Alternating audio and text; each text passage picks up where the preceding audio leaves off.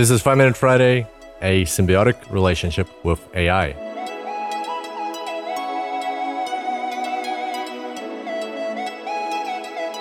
Hey everybody, super excited to have you back here on the show. Today we're going to be talking about uh, something interesting about learning from artificial intelligence.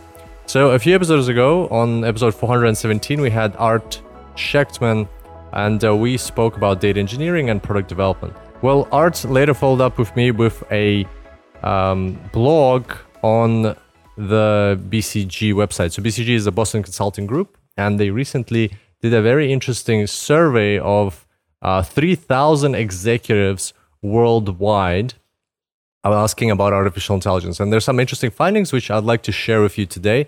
Um, who will this use, be useful for? Well, it'll be useful for you if you're an executive and you want to implement AI in your company, for sure. Some very interesting ideas or uh, insights on how what steps are required in order to see the maximum return on investment.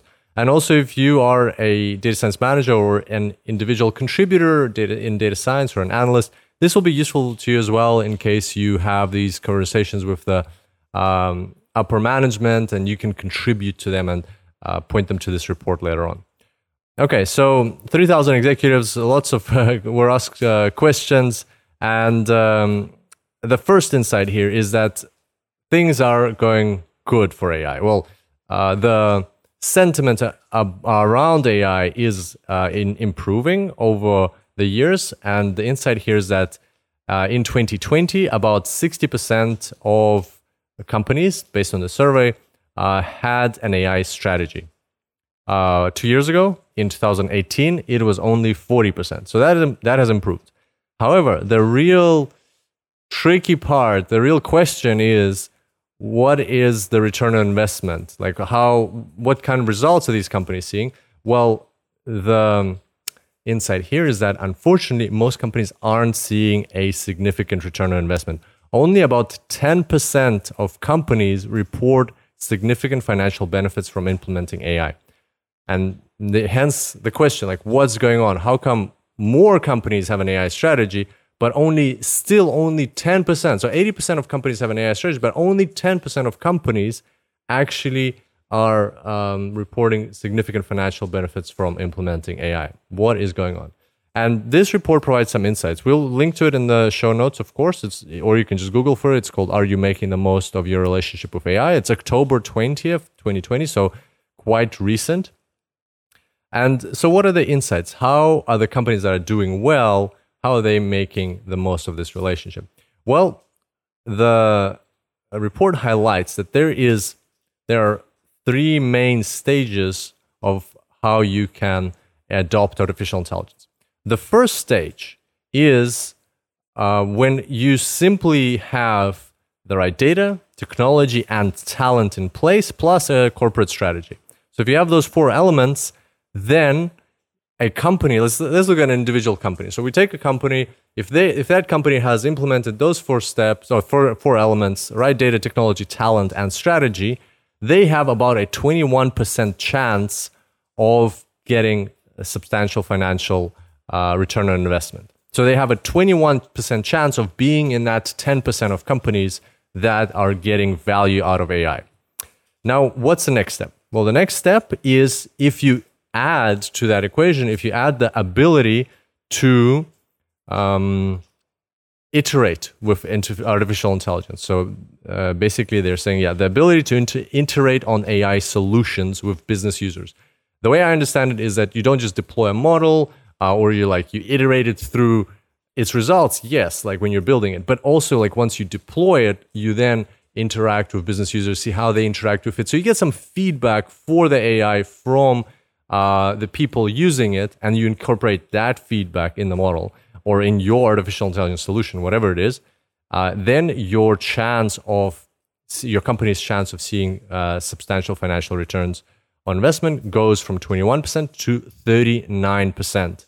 So almost doubles simply by including this feedback for the AI from the business users. And finally, the third step in adding AI to your organization um, is the real key to success because it takes the percentage from 39 to 73 percent, and you know quite high 70 like uh, uh, three uh, like uh, three chances out of four uh, of being inside of seeing substantial financial return. So what is this third step? Well, this third step is the ability to learn as an organization, um, and they more describe it here by uh, as by bringing together human brains and the logic of machines. Um, so, what does that mean? Well, that means that not only does now AI learn from human feedback, humans also need to learn from AI feedback. And this is across the organization as a whole, meaning that systems will have to change, processes will have to change, architecture of IT infrastructure will have to change um, the mentality of uh, humans uh, op- operating alongside AI will have to change. A lot of things will have to change. It's a lot of work, but it's worth it because that means that percentage of getting substantial financial return goes from 39% to 73%. So a huge increase. Um, they go more into discussing the different types of symbiotic relationships. I'll leave it up to you if you'd like to explore this article further. Again, we'll link to it in the show notes or you can find it online. But what's interesting is another insight that they provide is that to support this idea that a lot of things need to change to incorporate AI, you can't just put AI into one process and hope for a huge financial return. That maybe works for very few companies. Uh, as we discussed, the chance of that uh, having a success is either 21% or 39%, depending on how you deal with the feedback from human to AI. But what they found is that if uh, a company incorporates artificial intelligence, not just in uh, make changes, basically, if they make changes to processes to to better work with artificial intelligence, not just in one, not in two, not in three, but in multiple processes or systems in the business, uh, companies that really go full in, all in, and go like all the way uh, and do as much as they can to incorporate AI, they're five times more likely to realize significant financial benefits than companies that only do one change.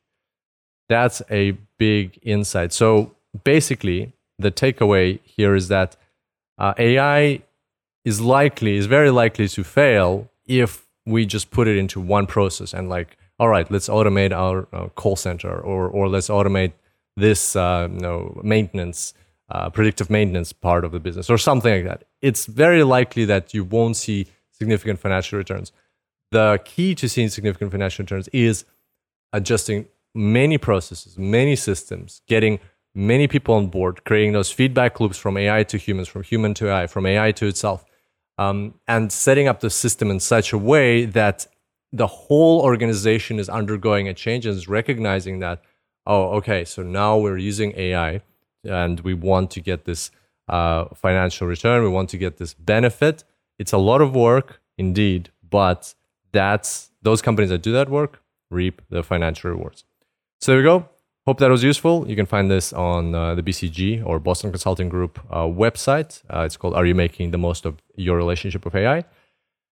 And uh, send uh, send this article or this podcast to somebody who you know who's maybe a manager or executive. I'm sure they will appreciate it. Uh, Boston Consulting Group is a, one of the top three management consulting firms, and something coming from them in partnership with MIT Sloan Management Review is has definitely got a lot of weight. On that note, I look forward to seeing you back here next time. Thank you, and uh, until then, happy analyzing.